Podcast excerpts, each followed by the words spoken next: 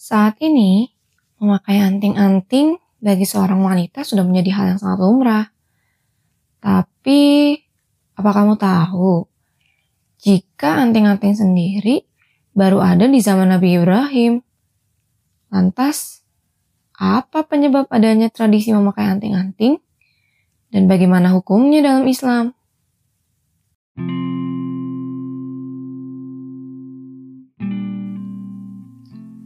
Halo teman-teman, Assalamualaikum warahmatullahi wabarakatuh. Kembali lagi di podcast Cerita Sejarah Islam. Pada episode 8 ini, saya, Nadia, akan membawakan cerita mengenai asal-usul pemakaian anting-anting pada wanita. Yuk kita mulai ceritanya. Selepas peristiwa yang menimpa Sarah di Mesir, Nabi Ibrahim kembali lagi ke Baitul Maqdis dengan membawa hamba sahaya, binatang ternak, dan harta benda yang banyak. Pada episode ketiga, yang berjudul Bapak Para Nabi, kami telah menceritakan bahwa salah satu ujian Nabi Ibrahim adalah tidak memiliki keturunan dalam waktu yang lama. Karenanya, Nabi Ibrahim menjadi sangat khawatir. Nabi Ibrahim khawatir jika tidak akan ada yang meneruskan perjuangan dakwahnya ketika ia meninggal. Walaupun khawatir, Nabi Ibrahim tidak serta-merta menyalahkan istrinya yaitu Siti Sarah karena tidak bisa memberikannya keturunan. Malahan, Nabi Ibrahim lebih mendekatkan diri kepada Allah dan banyak-banyak berdoa. Seperti ini doa Nabi Ibrahim. Robbi habli minas solihin. Yang artinya, Tuhanku, berikanlah aku seorang anak yang soleh. Doa meminta keturunan yang dilantunkan Nabi Ibrahim ini tertuang dalam Quran surat As-Sofat ayat 100. Menanggapi kekhawatiran Nabi Ibrahim dan kesadaran jika dirinya kemungkinan mandul, Siti Sarah akhirnya menyerahkan budak wanita yang dimilikinya pada Nabi Ibrahim. Siti Sarah berharap Nabi Ibrahim bisa mendapatkan anak dari budak wanita itu. Sarah berkata kepada Ibrahim, "Sesungguhnya Tuhan menghalangiku untuk memiliki anak. Oleh sebab itu, lakukanlah pendekatan dengan hamba sahayaku ini. Mudah-mudahan Allah memberi rezeki kepadaku berupa anak yang berasal darinya." Budak itu bernama Siti Hajar. Ia merupakan hadiah dari seorang raja Mesir yang sangat zalim. Cerita pemberian budak wanita ini bisa kalian simak di episode 6 yang berjudul Kisah Wanita Tercantik di Dunia. Singkat cerita, Siti Hajar dapat mengandung anak dari Nabi Ibrahim. Karenanya, ia mendapat perhatian lebih dari Nabi Ibrahim karena kandungannya.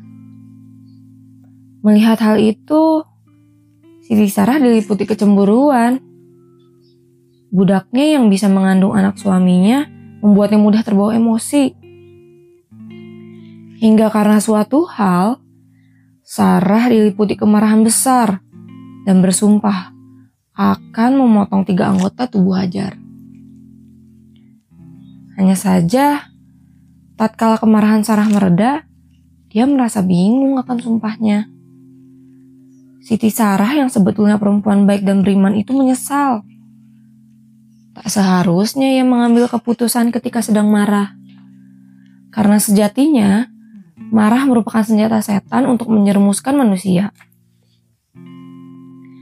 Siti Sarah pun menceritakan tentang sumpahnya itu kepada sang suami. Akhirnya, Nabi Ibrahim alaihissalam memberikan saran untuk menindik kedua telinga dan melakukan hitam pada Hajar.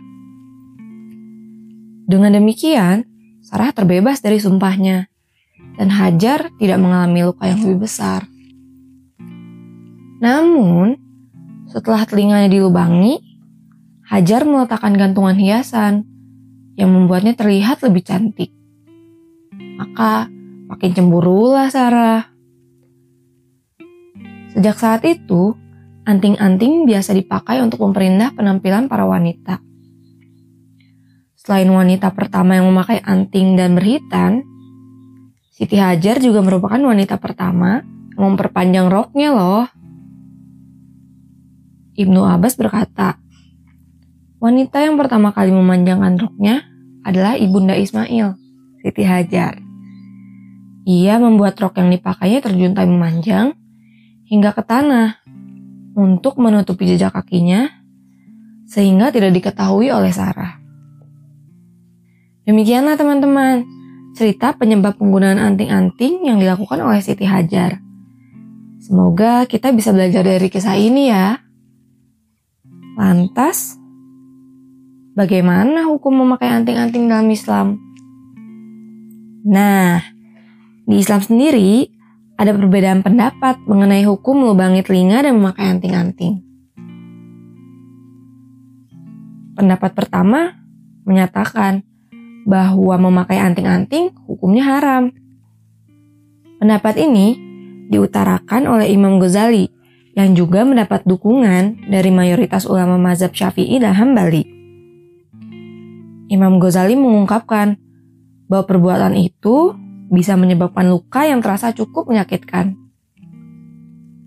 Di dalam Islam, melukai anggota tubuh hanya boleh dilakukan pada saat hajat seperti hukum hitan untuk perempuan dan juga bekam. Sedangkan untuk kegiatan melubangi atau menindik telinga untuk memasang anting sebagai tujuan berhias, maka tidak dianggap sebagai sebuah hajat yang diperbolehkan untuk melukai anggota tubuh. Pendapat kedua menyatakan bahwa memakai anting-anting diperbolehkan.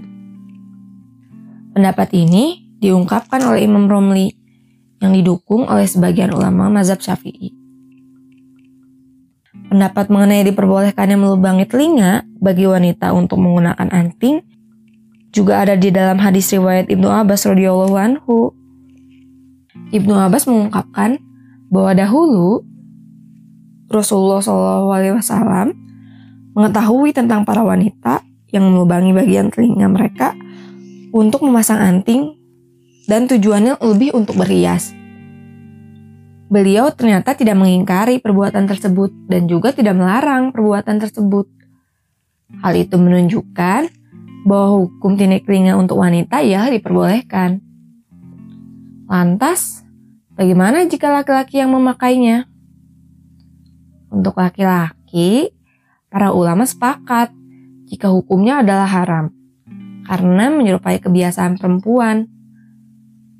Hmm, kesimpulannya, memakai anting-anting bukan hal yang wajib dilakukan oleh wanita muslim ya.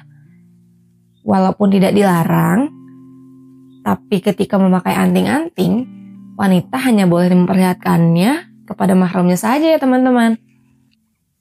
Selesai sudah pembahasan kita di episode 8 ini. Jangan lupa ya, simak lanjutan kisah serial Nabi Ibrahim di episode selanjutnya. Sampai jumpa di podcast cerita sejarah Islam. Wassalamualaikum warahmatullahi wabarakatuh.